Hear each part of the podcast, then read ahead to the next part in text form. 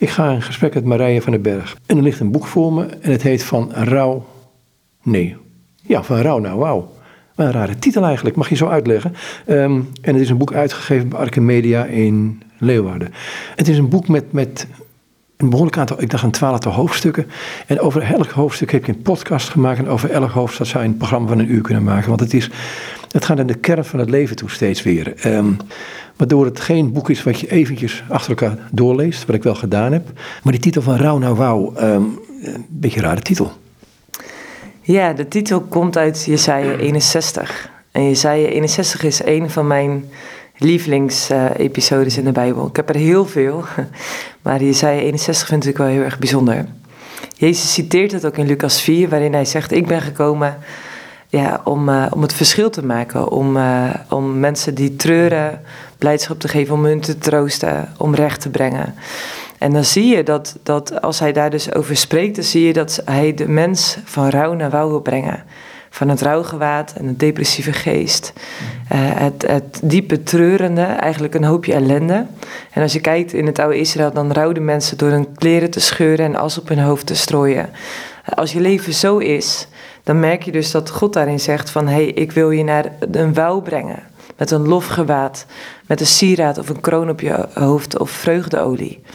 En die mensen zullen zijn als een terebind, als een eik geplant, diep geworteld in wie God is, tot vereerlijking van God. En dan wordt het nog mooier, want vaak houden we dan op met lezen. Maar zij, die mensen die eerst gebroken waren, zij zullen de oude steden van wel weer uh, herbouwen, weer oprichten.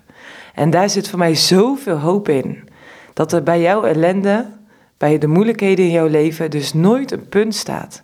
Maar God zegt: wat de rauwheid in jouw leven ook is, er is altijd hoop. Ik liep het station in Amersfoort net binnen en er stonden één Jehovah-getuige met zo'n steentje van nooit meer verdrietig. Ik denk, ja, pardon. Um, is dat zoiets? Want ik heb het idee dat pijn in je leven. Um, er kan troost zijn, er kan vergeving zijn, er kan. Maar het lijden is nooit iets wat, wat je helemaal kwijtraakt. Nee, ik weet wel, wij maakten in december iets verdrietigs mee. Uh, binnen onze familie. En dan merk je dus, uh, het, boek was net gelanceerd, dat mensen zeggen: Oh, nou, dan ging je van de wouw wel opeens in de rouw. Uh, met AU, zeg maar, de rauwheid van het leven, het lijden. En ik zei: Ja, maar het leven in de wouw, in, in dus het lofgewaad, de vreugdeolie, hè, de troost die je bij God mag vinden, betekent niet dat er nooit meer lijden in het leven zou zijn. Dat is een misvatting. Maar ik heb geleerd door het lijden in mijn eigen leven, het doorleven ervan, het schrijven van het boek, merkte ik nu, hé, hey, ik kan nu dus anders omgaan met het lijden, hoe erg het ook is. Ik kan in het lijden beter voor mezelf zorgen. Ik kan in het lijden veel meer uh, mijn worsteling en mijn zoektocht met God uh, doorleven. En veel meer mensen uitnodigen om van betekenis te zijn voor mij of voor ons gezin. En dat dacht ik, dat is de wauw. De wouw betekent dat je jezelf kunt verbinden met jezelf, maar daarin ook met anderen kunt verbinden en met God. Dat is voor mij de wouw. Maar is, is het dan zo, en ik, ik ga misschien te ver nu, um, ik had het een paar jaar geleden bij een sterrengeval ook. Ik zat een enorm blij moment, um, of blijdschap, en nee, laat ik het anders zeggen. Is dan, wordt dan verdriet gedragen door blijdschap en blijdschap gedragen door verdriet? In die zin van uh, dat verdriet, verdriet, diep verdriet en lijden, dat daar een, een soort blijde ondergrond onder kan liggen. En dan heb ik over de, de blijdschap in relatie met God. Maar dat ook in de blijdschap vaak een, een verdrietige ondertoon zit. En dan heb ik het niet over een clown. Ja, dat is heel moeilijk om te zeggen, want dat gaat echt over situatie specifiek. Mm. Ik weet wel, ik sprak toen een jonge vrouw die opgenomen was geweest met een hele zware depressie. En ze zei, dan zeggen mensen tegen je, er is wel weer licht aan het einde van de tunnel. Maar wat als je geen licht ziet? Dan is het proces waar je in zit nog zoveel donkerder. Dus ik zou nooit tegen mensen zeggen: hè, in heel groot verdriet zit een stukje blijdschap. Um, ik moet denken aan dat gedicht wat, uh, wat al over bekend is van uh, The Footprints in the Sand. Dat je soms pas achteraf ziet dat de God erbij was. Uh, dat je gedragen bent. Maar in het seizoen zelf kan, kan lijden soms zo ontzettend zwaar zijn. En dat je echt, daarom hou ik zo van de psalmen. Heer, waar bent u? Ik voel me zo eenzaam. ik zie geen uitkomst. Het water staat tot aan mijn lippen. Mijn stem is schor van het schreeuwen. Ik, ik zie geen hoop, ik zie geen uitkomst meer. En dat, en dat eerlijk erkennen voor ons als mensen. Ik denk dat we heel vaak zeggen: ja, nee hoor. Uh, mijn emoties mogen er niet zijn. Ze zijn niet welkom. Ik wil ze niet voelen. Ze zijn heel vervelend. We praten zelfs over positieve of negatieve emoties. Er is helemaal geen positief of negatief gevoel. We, we labelen sommige als negatief, omdat we geen idee hebben hoe we daar nou goed mee om moeten gaan. En dat is het probleem. Is het dan zo dat we vaak onszelf programmeren door misschien theologie, misschien door de gemeente waarmee we zitten, waardoor we niet eerlijk naar onszelf kunnen zijn? Ja, dus daar komt echt heel veel bij kijken. We, we doen maar normaal, dan ben je al gek genoeg. Je moet je hoofd niet boven het Cora uitsteken, zeg maar, want dan wordt het straks afgehakt. Dus de mens heeft de neiging om niet op te willen vallen, om niet er buiten te vallen. En wat als het in jouw leven even niet goed gaat? Ja, dan, dan kan het zomaar zijn dat je ervaart dat mensen daar wat van vinden. Of ik sprak laatst een vrouw ik ging ergens spreken en uh, nadien kwam een vrouw vertellen over haar lijden, diep lijden in haar leven. En ze zei: Hier in de gemeente weet niemand het. Want ik wil niet degene zijn waar ze in het dorp over praten. En toen dacht ik echt: Ah, ik werd zo verdrietig, omdat ik echt dacht: de gemeente is ontworpen als een lichaam. Als je kijkt 1 Korinthe 12, Romeinen 12, Efeze, wordt geschreven over het lichaam. Dat is niet voor niets. Er staat zelfs geschreven dat als één lid lijdt, de rest meeleidt. Nou, kennen we dat? Ja, ik, ik, ik weet een arts uit, uit, uit uh, of zijn artsengroep in, in Durban, in, in met McCord Hospital was dat, in uh, Zuid-Afrika. En die zeiden van ja, hè, tijdens die AIDS-pandemie, trouwens die nog steeds gaande is volgens mij, maar goed. Um, van wij, het lichaam van Christus, hebben aids. En dat vind ik een heel diepgaande, want het betekent dus dat als zij zich als, misschien als kneus voelt in zo'n gemeente, als het zou zeggen, denk ik, hallo, begrijpen wij nou wel wat het lichaam van Jezus, wat dat is? Ja, ik ben veel bezig met het thema, durven wij de rouw, het lijden van een ander uit te zitten? Het lijden verdragen van een ander, je daarmee verbinden, ah, dat, dat vraagt om een stukje uh, te voelen wat een ander voelt. Je voor te stellen hoe verloren je jezelf voelt als je bijvoorbeeld aids zou hebben. er bestaat een uh, gedachte in Afrika dat als je een, een maagd uh, verkracht, je dan aidsvrij zou zijn. Er worden zoveel meisjes verkracht. Dat is een al afschuwelijk. En vervolgens hebben ze ook nog eens aids, omdat iemand dacht Hè, dat is de tamtam daar zo, de, de voorlichting die voor geen meter klopt. Van uh, hè, als je dan maar een maagd pakt, dan, uh, dan komt alles goed. Hè, dus, dus dat is zo groot lijden. Als je, als je dat durft te. Ik merk dat het me nu ook raakt. Dat ik echt een, een stukje vurigheid daarin voel. Van hoe kan het mogelijk zijn dat er zulk lijden in de wereld is? Ja, dan moeten wij toch het verschil in maken. En zo is er enorm veel lijden. Maar ja, daarin, als je kijkt naar wat God opdraagt, hè, wees, wees er voor de wezen, de weduwe, uh, de vreemdelingen. Er zijn hier in Nederland ook zoveel mensen die het moeilijk hebben. En laten we daarin vooral ook ons durven verbinden met die mensen. Dus we het even dichtbij trekken. Hè, want we kunnen het hebben over lijden in Afrika. Maar als je lijden dichtbij trekt, uh, ik, ik vraag me wel eens af. Uh, en sinds de ontwikkeling in onze maatschappij dat iedereen voor zichzelf gaat, de individualisering van, van onze maatschappij, kennen we onze buren nog? Kunnen we betrokken zijn met het lijden of de moeilijkheden of de rauwheid bij de buren? Of de mensen in onze gemeente die misschien wel eenzaam zijn, die worstelen, die te maken hebben met kinderen die niet geloven, wat een enorm groot verdriet kan zijn. Of die eh, te maken hebben, ik ken een vrouw, haar, dochter is in transitie. Uh, die wil graag een man worden. Nou, vanuit de gemeente wordt zij soort van aangekeken, want zij zou iets verkeerd hebben gedaan. Maar het lijden is zo intens verdrietig. En wie, wie zorgt er nou voor haar? Wie kan haar lijden verdragen zonder een oordeel te hebben? En vanuit mijn Klare Liefdestaal podcast had ik laatst een opname met een uh, dame en haar man gelooft niet. Zij gelooft wel. En ze zei, weet je wat mijn man zei? Uh, christenen die, die gaan de prat op, hè, oordeel niet, opdat je zelf niet geoordeeld zal worden. Ze zegt, maar mijn man die kwam tot ontdekking dat christenen juist degene zijn die veel meer oordelen als niet-christenen.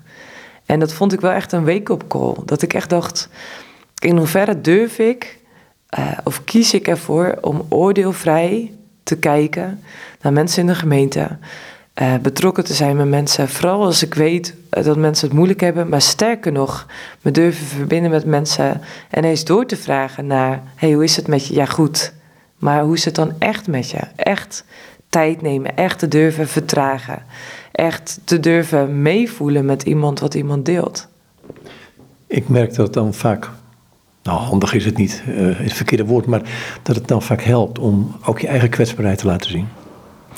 Ja, dus ik heb laatst van de week heb ik een uh, quote uh, gelanceerd op social media. Je kunt je pas verbinden met een ander en met God als je jezelf kunt verbinden met jezelf. En ik geloof dat dat echt de, de het beginpunt is.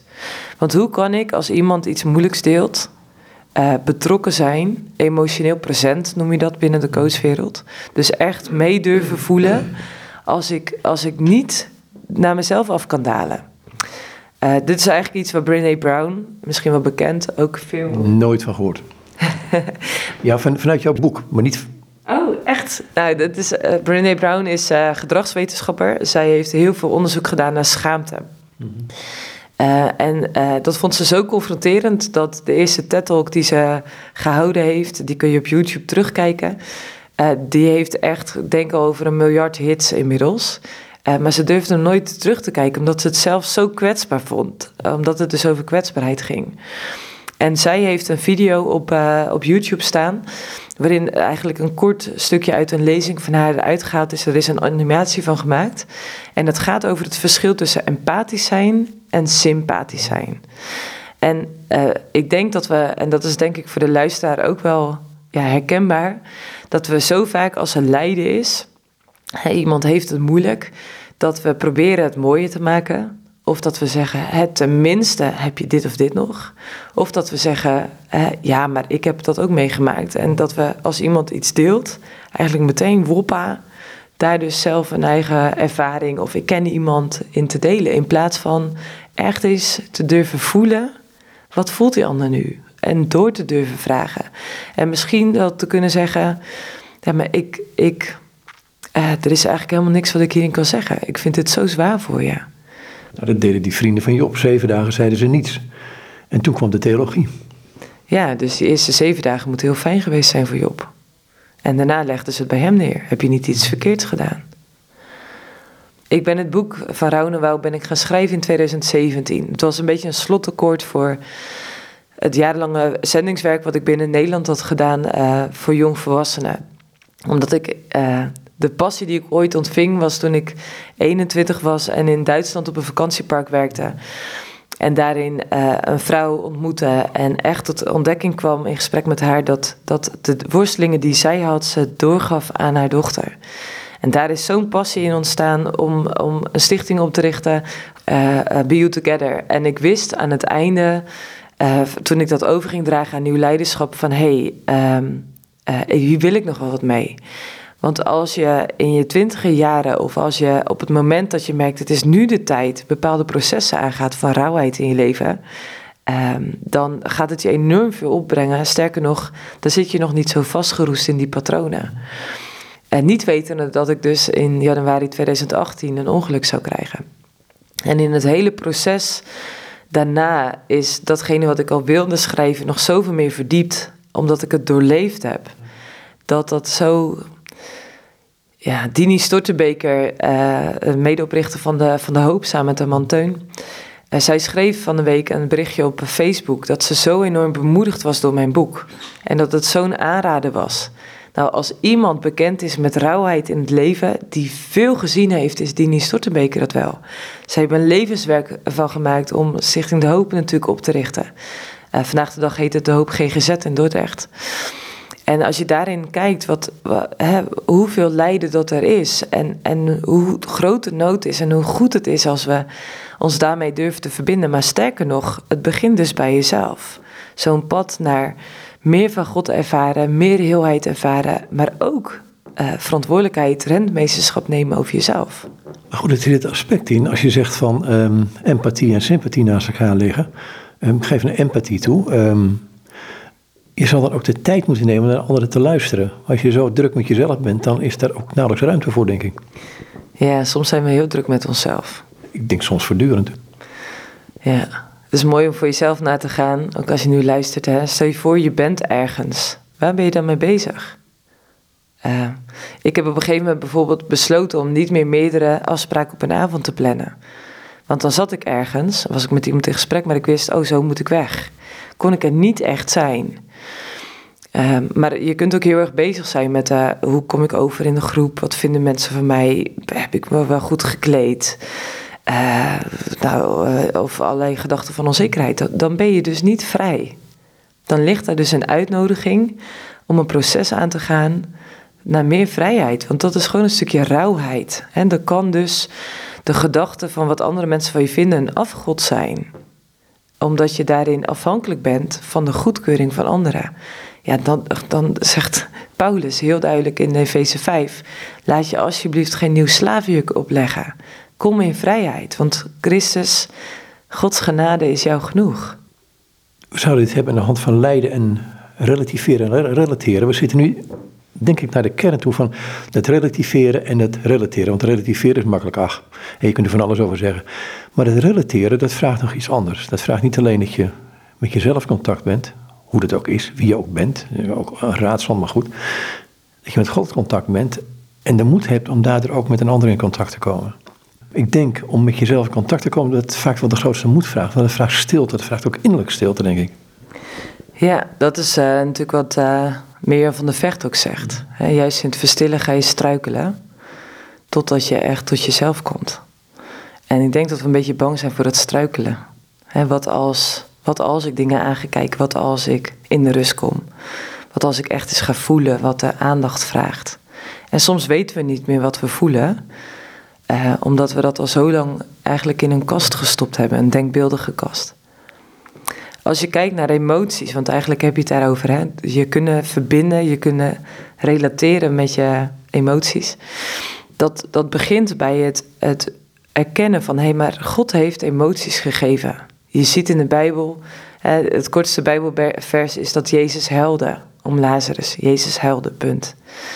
En je ziet dat God boos is. Je ziet dat hij, nou eigenlijk alle emoties die hij geschapen heeft, heeft God ook.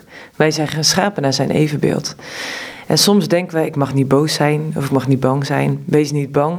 Nou, ik heb daar preken over gehoord dat ik echt mijn haar omhoog had, had staan.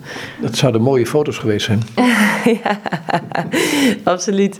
Want als je dus uh, inderdaad, um, uh, hij zegt ik mag niet bang zijn. Als God zegt vrees niet, dan zegt hij, lieve schat, je hoeft niet bang te zijn, want ik ben er. Je mag dingen in het perspectief zetten dat ik je draag. Um, Bijvoorbeeld hè, toen wij dus die rauwheid meemaakten uh, afgelopen december, toen uh, hoorde ik een nummer van de kast, Hetere Vuren. Ik ken de kast eigenlijk helemaal niet, maar mijn man die is fan van de kast, een band uh, met Siep van de ploeg uit Friesland. En hij heeft. Ik vind het allemaal fantastisch wat je nu gaat vertellen. Ik kan, kan, je er hele mooie voorbeelden bij geven die ook niet bij de kast vandaan komen, maar uit, uit opera's bijvoorbeeld. Maar goed, gaan we doen. hij zong een nummer Hetere Vuren. Ik heb voor hetere vuren gestaan. Ja. En met dat ik dat hoorde, toen dacht ik, ja, ik heb voor hetere vuren gestaan, want ik, uh, uh, ik, had, ik had niet meer kunnen leven nu. Uh, en tegelijkertijd moest ik denken aan die tekst uit Jesaja 43, waarin God zegt, al ga je door het water, je zult niet verdrinken, al ga je door het vuur, je zult niet verteerd worden. En daar lag zo ontzettend veel troost in. Dat ik echt dacht, ook al sta je dus nu voor een vuur, je zult niet verteerd worden omdat God erbij is. Maar dat dit moeilijk is en dat dit zwaar is, Heer, oh, have mercy. Ik heb u zo onwijs hard nodig. En ik denk, wanneer we dus gaan zien, ik heb dus blijdschap, ik heb verdriet, ik heb angst, ik heb boosheid, ik heb schaamte. Al die emoties hebben een functie. De functie, namelijk als ik boos ben, dan geeft dat aan dat ik een grens aan kan geven. Of dat ik ergens recht kan brengen. Dat ik daar zeg maar uh, in beweging mag komen. Want emotie komt van het woord emoveren, wat betekent in beweging zijn. Dus elke emotie brengt je eigenlijk uh, naar een beweging toe. Als je verdrietig bent, nodigt dat uit om troost te zoeken. Als je bang bent, is dat een check van oké, is hij gevaar of is hij geen gevaar? Wanneer we echter die emotie, die duurt eigenlijk 90 seconden, dus even gewoon even wat onderwijs over hoe dat, dat werkt. dus ik ben boos, ik merk, wop, het komt op. Uh, vervolgens zakt het weer weg. Maar soms hebben we in agressie of in boosheid of in onbestemd gevoel of in depressieve gevoelens, dat we eigenlijk niet meer weten waar komt het vandaan. En in dat geval is er vaak sprake van een secundaire emotie. En dat betekent eigenlijk dat heel veel eerdere momenten die om aandacht vroegen, als het ware dus in die kast gezet zijn. En op een gegeven moment dus ergens een bepaald gevoel geven van dus depressiviteit of depressieve gedachten of depressieve gevoelens. Of dat er iets gebeurt en dat je echt explodeert en echt denkt, wow, waar komt dit nou vandaan? Ja, dan zitten dus eigenlijk heel vaak al andere momentjes voor, die dus nog steeds aandacht vragen. En al dat emotiestukje, uh, al die onverwerkte emoties sla je op in je lijf. En vaak is dat hetgene wat we als eerste merken. We merken dus ja, somatische klachten op aan spanning in ons lijf of wat dan ook. En via je lijf kun je heel vaak weer terug naar, oh, ik voel dus blijkbaar iets. Dus je merkt spanning, je, je trekt je schouders op en je merkt, oh, eigenlijk is hier dus een situatie die dus om aandacht vraagt. Iets houdt me bezig, wat houdt me eigenlijk bezig? En dat is echt levenskunst, want hè, we zijn uh, één mens van lichaam, ziel en geest. En soms communiceert je lichaam iets wat om aandacht vraagt. Soms is je hart dat, soms is dat je kopie dat. En daar dus verantwoordelijkheid voor nemen is het beginsel van in verbinding kunnen staan met anderen. Zijn dit die momenten, hè? Want je hebt van die stilte weekenden had je, tenminste ik weet nog, hè, ik vind het dan van die rare dingen, maar goed. Ehm, en er zijn mensen die lopen het liefst daar schreeuwend weg. Ik heb een vriend die woont in de stilte, ergens in de achterhoek. En die zijn er komen wel eens collega's, of oud-collega's inmiddels van mij. En die zeggen, die staan drie seconden voor het ruim. Zeggen, hoe kun je hier wonen in deze stilte? En ik denk, jongens, ehm, hoe kom je dan toch tot die vrede met jezelf? Want je hebt het, we hebben het over lijden en relateren. Uh, hoe kom je dan in die harmonie met jezelf? Um, denk ik ook met God. Maar goed, uh, begin maar. Ja, kijk, dat begint eigenlijk eerst met wat is je, wat is je visie op lijden? En wat ik zie bij lijden is, uh, dat was ook mijn ervaring, dat we dat zo graag willen verklaren. Hè, dus we willen daar een, een reden aan hangen. Uh, heb ik te weinig geloof? Uh, hè, want God zegt dat hij mensen wil genezen. Er zijn hele bewegingen natuurlijk in Nederland die zeggen van ja, maar God geneest iedereen. En wat als jouw partner of jouw geliefde uh, wat overkomt en niet geneest bijvoorbeeld. Ja, hoe moet je daarmee dealen? Heb je dan niet genoeg geloof gehad? En aan de andere kant zie je een beweging, ja, maar we zijn te zondig. God straft. En het interessante daarin is dat we daarin onszelf de schuld geven. Want ik geloof niet genoeg of ik ben te zondig. Als ik dan kijk naar wie God is, en we leven in een gebroken wereld, ja, ik begin, hier wijd ik een heel hoofdstuk aan. Hè? Dus ik zeg het nu even heel kort. Maar um, wat ik echt geloof is dat Gods genade echt genoeg is. En dat een leven met Hem uh, geeft dat we ons gedragen mogen weten. En ons gekend mogen weten. En ons geliefd mogen weten. Door alles heen. Maar dat betekent niet dat er nooit meer lijden in ons leven zal zijn. Sterker nog, twee dingen weet je zeker. Als je geboren mag worden, ga je ook een keer sterven. Dus dood is onderdeel van dit leven, want we kunnen niet van de boom des levens eten. En, en hoe we doodgaan, hoe we sterven, daar hebben we geen invloed op. Dus dat is, dat is allereerst echt heel erg belangrijk. Hoe heb je het over? hoe, hoe kun je dan zeg maar, goed met dingen omgaan? Want we kunnen onszelf zoveel schuld opleggen omdat er dingen in ons leven gebeuren. Dus het begint allereerst met een worsteling. Een worsteling die dus alleen maar in de stilte kan komen. En een worsteling die we misschien het allerliefst uit de weg gaan. Elk mens is bekend met copingmechanismen. En coping is het Engelse woord voor hoe ga je ergens mee om. Um, en dat zijn eigenlijk de bakken waar Jeremia, Jeremia 2 over schrijft. Het volk van Israël had twee zonden begaan. Ze hadden de God van het levende water, uh, de bron van het leven, hadden ze verlaten om zich bakken uit te houden die geen water houden. En ik denk dat we dat allemaal zullen herkennen dat als het leven moeilijk is, als we emoties ervaren waar we ons geen raad mee weten, uh, hè, of dat we dat nou positief of negatief labelen, maar soms weet je zelf geen raad met dingen. Een gevoel van machteloosheid is misschien wel het allermoeilijkste gevoel. Dus wat als je kind ziek is? Wat als je kind worstelt? Wat als je kind depressief is? Wat als je een partner had willen hebben en die is nooit gekomen? Wat als je een kinderwens had, maar die is nooit vervuld? Wat als je ontslagen wordt op je werk? Wat als, wat als, wat als? Ehm, hoe kun je daar dan inderdaad echt die, die pijn doorleven, die worsteling onder ogen komen en niet die emoties dus weg te stoppen door dus uh, dingen te gaan kopen, porno te gaan kijken, ehm, veel te gaan eten, uh, heel veel op reis te gaan, om dan maar iedere keer te verdoven wat je eigenlijk voelt. Weet je, dat is een boemerang. Die komt een keer terug. En dat kan dan in een depressie zijn, in een zware burn-out, uh, in lijfelijk ziek worden. Uh, bitterheid bijvoorbeeld ja, zorgt echt dat je lichaam ongezond wordt. Het is niet voor niks zo dat God ons uitnodigt om te vergeven. Want bitterheid maakt echt je lijf ziek. En het mooie is dat dat soort dingen al in spreuken geschreven staat. dat, dat als je kopje positief is, dat het ook goed is voor je gezondheid. En, ja, en hoe komt je kopje dan positief? dat zit hem niet in, uh, in uh, dan maar positief moeten zijn. Maar dat zit in, in, in het, dus, het, het verbinden, het relateren met je emoties en daarin goed voor jezelf zorgen. Want dan kun je dus in een gezonde relatie met andere mensen leven.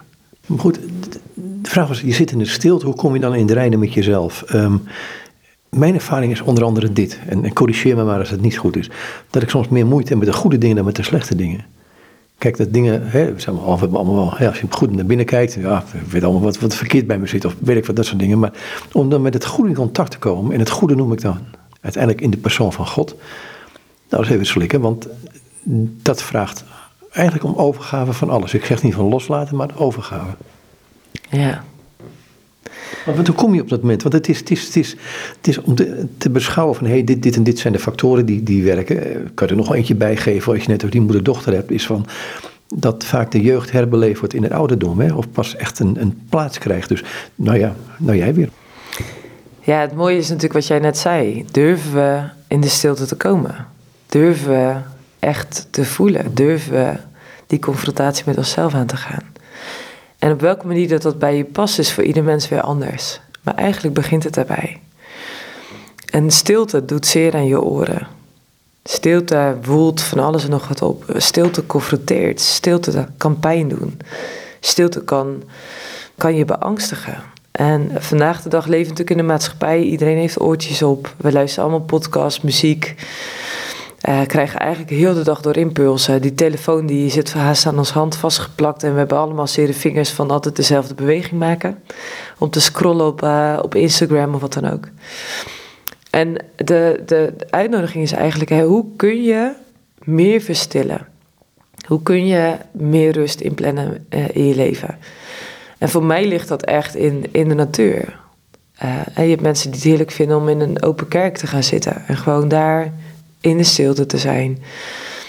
of op, op een kloosterweekend te gaan om echt in stilte te zijn. Dat je dan zo'n bordje op je borst hebt gespeld, stilte. Dat, dat je zelfs ook in stilte de maaltijd nuttigt. En dat je daarin echt merkt, hé, hey, maar juist dus in die stilte komt de uitnodiging om dat dus onder ogen te komen. En voor mij, uh, schrijven is bijvoorbeeld ook iets wat heel erg goed kan helpen. Gewoon een dagboek bijhouden of een journal. En al heb je het dan over um, ja, die stilte dus doorleven en dan die confrontatie met jezelf aangaan. En dan kom je altijd op een stukje, maar wat is dan mijn mensbeeld? Wat is mijn wereldbeeld en wat is mijn godsbeeld? Dat is eigenlijk de diepste essentie waar je uiteindelijk bij uitkomt. Nou, in mijn werk kom ik mensen tegen die een beetje laadbloeiers zijn. Dan merk je ook dat ze echt behoefte hebben aan om die drie wereldbeelden, of, of mensbeeld, wereldbeeld en godsbeeld, om dat ergens klein te krijgen in je kopie. Ik denk dat je ook heel veel dingen niet klein kunt krijgen in je hoofd, omdat je dat ja, niet kunt doorzien. Ik denk dat alleen God dat kan. Uh, maar al heb je het dan over het goede. Ja, ik geloof dat in de mens niet zoveel goedheid zit. Nou, dat zie je dus ook op de wereld. Maar het goede zit in God. God is goedheid. God is liefde. God is licht. In hem is geen enkel stukje duisternis. Dat betekent dus dat als jij met jouw gebrokenheid in het licht komt, je verlicht wordt. En ook dus dingen aan het licht komen die het liefst eigenlijk zou willen verbergen voor God. Omdat je ervoor schaamt, Omdat het heel pijnlijk is. Omdat je het eigenlijk weg wilt moffelen of wat dan ook. Maar juist in dat licht komen ligt een stuk verlichting. Dat is echt een uitnodiging om in het licht te komen staan. Met alles wat je hebt. Met alles wat je voelt, alles wat je meegemaakt hebt. Alles wat er in je leven gebeurd is, omdat daar de verlossing ligt. Want God, ja, ik moet dan bijvoorbeeld denken, al heb je het over Gods goedheid, aan het moment dat die verloren zoon verrast wordt. En dus vanuit de duisternis, hij zat tussen de varkens, ja, een slechtere plek kon je niet hebben. En vanuit die varkens kwam hij tot zichzelf en dacht hij, het enige plek waar ik wil zijn is bij de vader. Maar nog om heel egoïstische redenen, want uh, de knechten mijn vader hebben het beter dan ik het hier heb.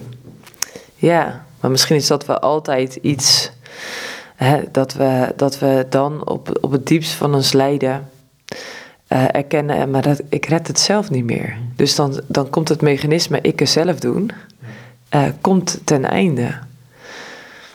Uh, ergens komt altijd de vraag van, durf ik te erkennen dat ik het zelf niet kan en dat ik mijn knieën wil buigen voor een God die groter is dan mij? En je knie dus buigen voor Hem en erkennen, Heer, U bent God. Ja, dat is denk ik het allermoeilijkste wat we als mens zouden mogen doen.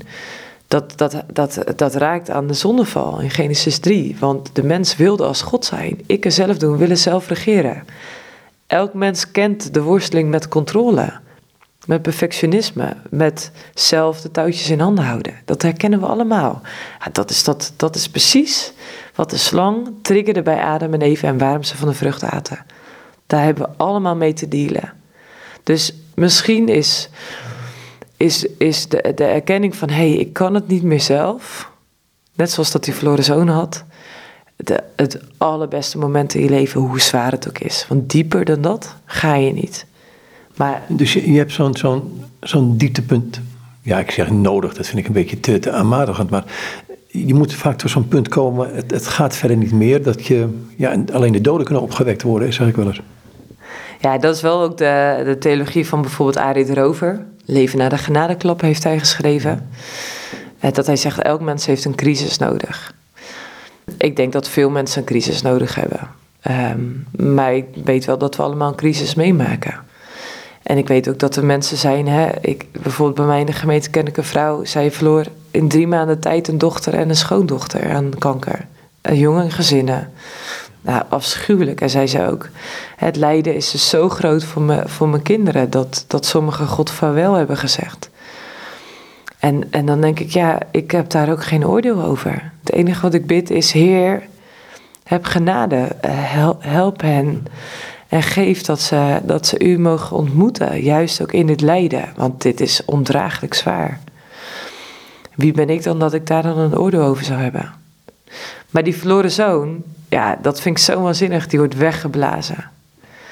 En het mooie vind ik is dat hij die mantel die hij krijgt met die waardigheid van de vader en de ring met de autoriteit en die sandalen met de bestemming op aarde niet afgooit. Hij zegt niet, ik ben het niet waard. Ik ben te slecht. Ik heb er echt een potje van gemaakt. En ik denk dat we dat zo vaak doen met Gods genade. Dat we zo vaak zeggen, uh, ja, u zegt dan wel dat u genade genoeg is, maar ik ben te slecht. Ik denk dat dat God enorm veel verdriet doet. Omdat hij zegt, ah, maar ken je me dan, lieve schat? Weet je dan echt wie ik ben? Weet je dan wat ik jou te geven heb? Want dat wat ik te geven heb, ja, is zoveel meer. Want, want ik heb aan het kruis gezegd, het is volbracht. Ik gaf mijn leven voor jou. Denk je nou echt dat je door jezelf op te poetsen, uh, door jezelf maar uh, het allemaal maar zelf te doen, dat je dan, dat, je dan uh, dat, dat, dat dat het leven is. Het leven is leven door mij. Erkennen, Heer, ik heb u zo onwijs hard nodig. En dan overladen te worden door mijn liefde. Ik heb ooit een, een kindertheaterstuk geschreven toen ik nog bij De Hoop werkte. En dan hadden we de Dag van Hoop. En ik uh, coördineerde dan het kinderprogramma. Dus toen heb ik een verhaal geschreven van... We hebben een heel groot kasteel laten maken en met een paar ridders. En die hadden dus over dat kasteel. En echt zo van, ah, van wie is dat kasteel? En uh, ja, moet het veroveren? Whatever, hoe, ze daar, hoe kunnen we daar nu überhaupt naar binnen gaan? En dat, dat stuk heb ik geschreven aan de hand van uh, Psalm 46. Eh, God is een veilige vesting. En ik sprak dan een keer uh, over bij een uh, studentenvereniging. En toen zei ik, bij zo'n prachtige vesting is het altijd de vraag: ga je naar binnen of niet? En toen zei een meisje tegen mij achteraf, die zei: Ja, ik heb ergens een eigen hutje gebouwd. In de buurt van de, de vesting, maar ik wil het eigenlijk zelf beschikken. En toen dacht ik echt, ja, maar dit is echt inderdaad waar het over gaat. God zegt, je bent bij mij veilig. Al staat de wereld ondersteboven, ook al verdwijnen de bergen in de zeeën, kom bij mij. Kom bij mij in die vesting, want bij mij ben je veilig. Ik ben, ik ben die ik ben. Wees stil. Kom. Niet je hoofd, niet je hart helemaal woelig. Uh, wees stil, mijn ziel, wees stil. Gewoon echt daarin ook jezelf af en toe wellicht even aan de oortjes trekken. Maar te weten, maar bij God ben ik veilig. En ik hoef niets anders te doen dan naar binnen te gaan. Ik, ik vind, je noemt die, die twee verloren zonen, noem ik het altijd maar. Um, die jongste die wilde de erfenis, die zijn in wezen, als ik de Midden-Oosterse cultuur een beetje ken, ik wou dat je dood was. Dat zegt hij. Wat Adam zegt, is niet van, um, in wezen niet zeg ja, het is die vrouw die me gegeven heeft. Nee, hij geeft God de schuld, ook nog een keer. Dus um, en dan moet ik denken aan een andere tekst, maar je moet ze maar verbinden voor mij in het relationele, want daar zouden we het over hebben. Um, dat Jezus op een gegeven moment zegt van, in Hebreeën dacht ik van, hier ben ik met de kinderen die gij me gegeven hebt. Dus er zijn nog zijn geschenken van de vader aan de zoon. En ik, ik denk, ja, waarom krijgen we dat niet meer door? Hè? Ja, ja, misschien wel omdat we ergens het diepste willen geloven dat we wel goed zijn.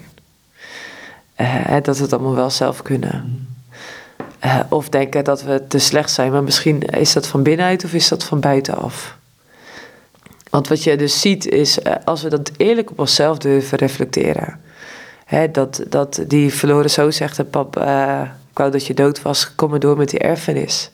Of inderdaad dus Adam die zegt, ja maar die vrouw die gij mij gegeven heeft, even serieus. Durven we dan ook wel eens dat op onszelf te betrekken. En onszelf te realiseren, hé, hey, ik herken dat dus ook in mijn eigen leven. Heel vaak. Waarom staat in spreuken zo van steun niet op eigen inzicht, maar ken hem in al je wegen. Vertrouw op God. Ja, we zijn zo geneigd om op ons eigen inzicht te vertrouwen. Dat is eigenlijk precies wat die verloren zoon zei. Stik er maar in. Ik ga mijn eigen pad uh, lopen. Uh, doe jij je ding maar. Ik ben vertrokken. En ook, ook nog met een stukje erfenis. En dan dus de verbluffende genade van God dat als je dan dus tot ontdekking komt, ja, ik heb dus inderdaad op mezelf vertrouwd, dan hoef je jezelf niet te geestelen. Dan hoef je jezelf niet te pijnigen. Dan mag je naar huis gaan, mag je die vesting binnentreden. Uh, of, of onderweg gaan naar de vader. En misschien wel denk ik, ben het niet waard. Omdat je tot de diepe realisatie bent gekomen. Wat er dan dus speelt in je leven. En dan dus uh, verrast te worden door een vader die je om de hals heen valt. En die zijn waardigheid aan jou schenkt. En zichzelf in zijn dorp in wezen te schut zetten. Door, door zo naar buiten te rennen, want dat doet een patriarch niet. Nee, wat je ziet is dat hij zijn lendenen omgorden, ja. En dat was uh, uiterst ongepast om, uh, om te rennen als man zijnde. Hè, dat, dat deed een dienstknecht. En, uh, en dat, dat vind ik zo mooi. Hè? Dat is, als je daar echt in gaat verdiepen, dan, dan is dat echt verbluffend. Dan, dan, dan is je hoofd, je kop te klein om dat te kunnen bevatten. En dat te omarmen, dat te aanvaarden. Ook te weten van, oké, maar wat ik ook voel, dat is allemaal oké bij God. God kan mijn boosheid aan. God kan mijn verdriet aan. Hij kan mijn angst aan. En hij zegt dus in zijn woord zoveel dingen. Dat hij zegt, maar hoe jij jezelf ook voelt, door wat voor seizoen je ook heen gaat, ik wil mezelf aan jou tonen. Waarom is heel het Oude Testament opgetekend? Opdat we troost vinden in alles wat geschreven staat. In het boek haal ik heel veel verhalen aan. We hebben bijvoorbeeld Hanna, die zo intens verdrietig was dat Eli dacht dat ze bezopen was. Gewoon zo, ze was in de tempel zo aan het huilen. Ja, dat moet hartverscheurend geweest zijn. Ze was gewoon helemaal zeg maar gewoon, ze was zo verdrietig. Ze werd getreiterd door haar, uh, uh, ja, door de andere vrouw van haar man. Door Benilla. En, dat was omdat ze geen kinderen kon krijgen. En ze kreeg, ja, en ze had geen kinderen, dus ook dat. Dus ze had zo'n diep lijden van Heer. Ik word en getreiterd uh, en ik heb geen kinderen. Dat was echt, dat ging door merg en been heen. En dat zie je natuurlijk in zoveel gedeeltes in de Bijbel. Dat, dat mensen lijden, dat het rouwen is. Uh, de, Bijbel schuwt geen thema's. Bijvoorbeeld het zusje van Absalom, Tamar. Ja, dan denk ik echt. Die dus uh, verkracht wordt door, door Amnon, haar halfbroer. God die, die schuwt dus niet om eerlijk te zijn over het leven, over de rauwheid van het leven. Ehm, en daarin dus ook dat hij hele goede richtlijnen geeft van oké, er moet recht gedaan worden. Nou, hoe vaak zeggen we niet als het gebeurt in een kerk, hou je mond, we schuiven het onder een tapijt. Uh, we willen niet dat mensen in het kwade daglicht uh, gezet worden en we gaan dus geen recht brengen. Maar dat is niet bijbels. Het is niet bijbels om dingen onder het tapijt te schuiven. Het is bijbels om recht te brengen omdat dat nodig is voor een proces van herstel en genezing. En dat vind ik zo kostbaar, hè, dat God eigenlijk zegt: Ik heb je gemaakt naar mijn evenbeeld. Ik heb je gemaakt met emoties. Ik heb je gemaakt als rentmeester voor mijn schepping, maar jij bent ook mijn schepping. Dus daarin eerst verantwoordelijkheid nemen voor jezelf. Uh, God te kennen, je laat het vullen door Hem. En dan is zo mooi ook wat uh, uh, Jezus ook zegt tegen die Samaritaanse vrouw: van al hetgene wat overstroomt, hè, want ik zal je vullen, als je van mijn water drinkt, zal je hart gevuld zijn. En zelfs het overstromende. En ik geloof dat we van het overstromende rijkelijk uit kunnen delen. En dan is het dus geen put die, die opdroogt. Dan hoeven we geen burn-out te krijgen. Maar dan kunnen we vanuit zelf gevuld zijn van betekenis zijn voor het lichaam van Christus en mensen die hem nog niet kennen. Ja, wat er dan bij die Samaritaanse vrouw opvalt, maar ook bij uh, de overspelige vrouw in Johannes 8, dat Jezus geen enkel oordeel uitspreekt. Hij reikt. Kijk, ik heb soms het idee dat, um, dat wat wij nodig hebben, of wat hij nou, nee, laat niet zo zeggen. Ik heb soms het idee dat het genoeg is, uh, allerlei Job, enorm geleden heeft hij. Um, dat hij op een gegeven moment met eigen ogen, nou met eigen ogen, hij zag God. En dat was genoeg op de een of andere manier. Uh, zijn we dat vergeten? Ja, wat, wat Job zegt. Ik dacht u te kennen, maar ik heb u nu met eigen ogen gezien. Dat is, als ik terugdenk aan mijn ziek zijn, uh, heeft dat zoveel meer verdieping gekregen. Ik heb zoveel van God gezien. Voor mensen die mijn verhaal niet kennen, ik heb acht weken in het ziekenhuis gelegen. Ik heb een herstel gehad van drie jaar. Uh, door COVID viel al mijn betaalde werk weg. Uh, ik was van zendingswerk naar ondernemerschap gegaan. Uh, dus ja, dan weet je al, één op één is twee. dat is financieel een gigantische aderlating als je drie jaar ziek bent. en daarin heb ik zo onwijs veel van God gezien. dat het mijn geloof zo enorm gebouwd heeft. En dat, ja, dat, is, dat, dat, is, dat gaat overal overheen, zeg maar. Dat je kunt daarin niet uh, van tevoren weten wat voor bijzondere reis het is. Wat een bijzondere innerlijke reis is. En dat voor God dus geen enkel, enkel stukje rauwheid te groot is. Ja, maar er zit nog iets anders in. En ik moet nu even denken aan, um, aan Petrus en Jezus. Petrus heeft Jezus verlogend. En in de Matthäus Passion zitten er prachtige, prachtige stukken in. Onder andere zo'n koraal, eh, als Petrus Jezus heeft verlogend. Van ja, maar dat heeft hij wel gedaan, maar wij niet. dat was heel vals, moet het gezongen worden. En dan krijg je het moment dat Petrus Jezus aankijkt, Jezus Petrus aankijkt. En Petrus misschien wel op dat moment voor het eerst van zijn leven beseft dat hij tot een diep van zijn ziel gekend is. Ja. ja, en dat is misschien wel dus het allermooiste, al heb je dus over lijden of over het, tot het diepst tot besef komen van, nou ja, ik dacht het allemaal zelf te weten. Of ik ben dus voor mijn eigen hachje gegaan. Uh, dat je daar misschien wel juist dus, zoals Petrus dat deed, de genade en de liefde van God in de ogen kijkt. En dat je dus weet van, hey, ik dacht allemaal theologie, dingen te kennen en te weten. Maar nu heb ik het doorleefd. Nu is het eigen. Nu weet ik dat ik zo welkom ben bij God. Uh, los van wat ik dus zelf doe. Want ik zal altijd weer falen, maar dat, dat, dat zal zo blijven. Maar dan eh, gaat een leven met God niet meer over: ben ik gered of niet? Of mocht het zo zijn dat God zijn aangezicht over mij zou lichten, dat doet hij. Maar dan gaat het over: Heer, hoe kan ik elke dag met u leven? Hoe kan ik van betekenis zijn? Hoe kan ik datgene wat u mij geeft uitdragen naar de mensen om me heen? Hoe kan ik van het daak afschreeuwen op een manier die bij mij past? Niet iedereen is degene die op zeepkistjes gaat staan. Maar hoe kan ik dat, dat wonder van genade en liefde wat ik heb ontvangen uitdelen naar andere mensen om me heen? Ja, en dan komt echt ook die transformatie van hoe denk je, hoe leef je, hoe ben je van betekenis, waar Paulus in Romeinen 12 over spreekt. Dat wordt dan deel van je leven, want dan ben je dus niet bezig, is Gods genade voor mij? Ben ik wel goed genoeg? Nee, daar gaat het niet om. Gods genade is genoeg. En als je dat mag pakken, ja, dan kun je dat rijkelijk uitdelen naar de mensen om je heen. Is dat dat in de ruimte zetten? Dat je in de ruimte gezet wordt, dat je in een ruimte krijgt, ook voor die anderen. We het eh, over empathie gehad. Dat de ander daarin, dat je bij de ander, maar ook bij de ander bij jou kan binnenkomen. Ja, en dat is, dat is dus echt het waanzinnige. Hè? Wanneer wij dus daarin tot innerlijk herstel komen, eigenlijk thuiskomen bij God. Uh, leren uh, dat wat in ons leeft met God te delen, daarin ook verantwoordelijkheid te nemen. Bijvoorbeeld als je merkt, hey, je gaat iemand de grens over of mijn agenda zit er vol. Ik merk dat in mijn lijf, ik moet dus keuzes maken, hoe, hoe dat ook praktisch wordt. Maar dat je daarin ook merkt, oké, als ik dus uh, in verbinding met mezelf leef, God ken en betrek op elke milliseconde van mijn leven, wat gaat er door me heen?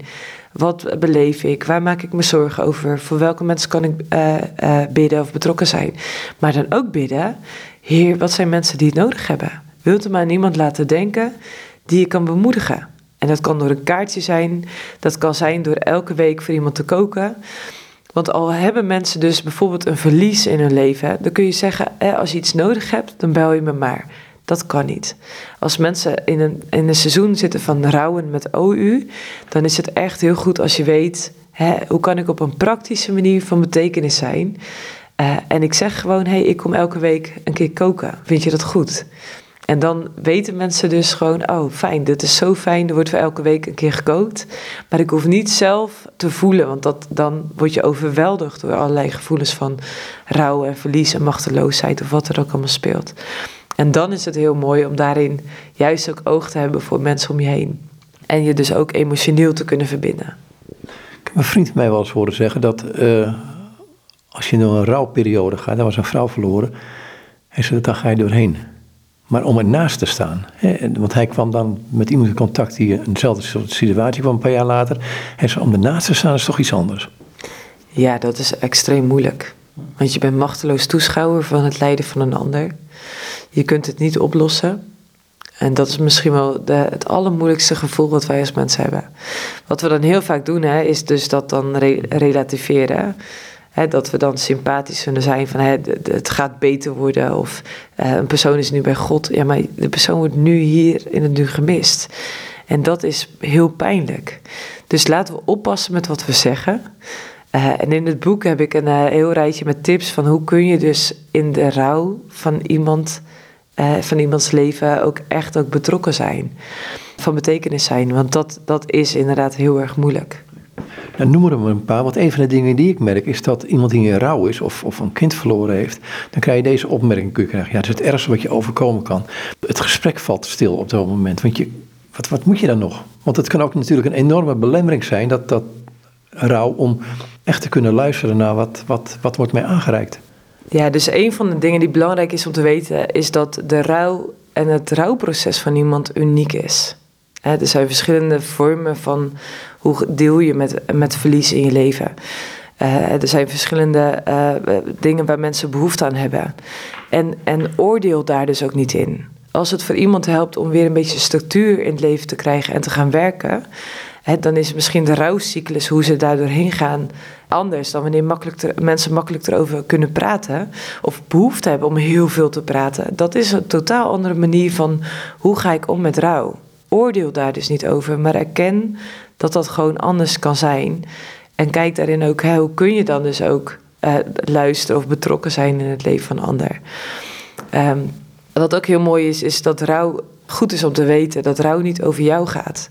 Dus als iemand juist afstand wil, dan moet je jezelf niet afgewezen voelen door die ander. Maar kijk van hem, hoe kan ik de ander laten weten dat ik aan hem of haar denk? En soms vinden we dan hè, dat iemand dan dus, vinden we dat iemand iets ook richting ons moet doen? Ja, maar dat is gewoon daarin ja, niet aan de orde.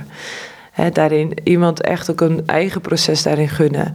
Maar wel te laten weten van, hé, maar ik, ik ben in de buurt.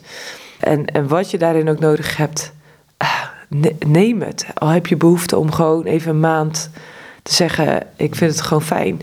En daarin ook af en toe wel even te checken, hey, hoe gaat het vandaag met je?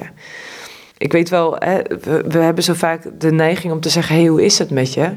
Als, als je in een proces zit van rouw of heel erg zwaar lijden, dan kun je niet antwoord geven op die grote vraag, hoe gaat het met je? Ik ken nu iemand die ligt op dit moment in het ziekenhuis. Ik stel dan ook heel bewust de vraag: hoe gaat het vandaag met je?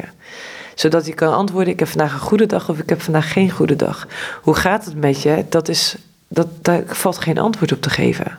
Ja, maar er zit, zit nog een ander aspect ook bij. Wat, wat ik ook wel eens gehoord heb, is dit. Ehm, je bent in rouw. En rouw is voor iedere mens uniek. Dat, dat, dat, ik heb een aantal momenten gezien, maar dan krijg je dit. Uh, vanuit een gemeente of een kerk aan het gebeuren. Ja, het heeft, uh, begin er nou weer over, het heeft nou lang genoeg geduurd. Ja, weet je, dat, ik schrijf er in mijn boek ook over. Je kan er heel erg verdrietig van worden. En bijvoorbeeld iemand, ik ken een uh, jonge dame, zij was depressief of had een burn-out. En na drie keer bidden moest ze toch wel klaar zijn. En dan kom je dus op dat spannende stukje van, kan ik inderdaad dat lijden dus verdragen? Kan ik gewoon luisteren naar iemand zonder dat ik vind dat daardoor het opgelost moet zijn. Want sommige processen, vooral als dingen al jarenlang met mensen meereizen, eigenlijk al jarenlang eigenlijk aandacht nodig hadden, maar ze dat op dat moment nog niet konden geven, ja, dan is het zo onwijs goed om te erkennen: hé, hey, dit is dus een, proces van genezing. dus, dus een innerlijk proces van genezing. Ik zeg altijd, eh, als mensen ook bij mij komen voor coaching of voor een stukje hulp, zeg ik altijd: het is jouw reis. Het is jouw innerlijke reis. Gun het de tijd. Eén ding is zeker, innerlijk herstel. Dat begint eerst bij erkennen wat er is er eigenlijk allemaal. Dan ga je het herkennen in je leven. Dat is enorm confronterend. Ik heb mensen bij mij in de coachingspraktijk die erachter komen pas in coaching. Het werkt op zoveel terreinen in mijn leven door dat ze daar zo onwijs verdrietig van zijn. En dat je daar dan in ziet van oké, dat zijn eigenlijk eerst de stukjes totdat je op een punt komt, het diepste punt van erkennen en aanvaarden dat het is zoals het is. En pas dan kun je er iets mee.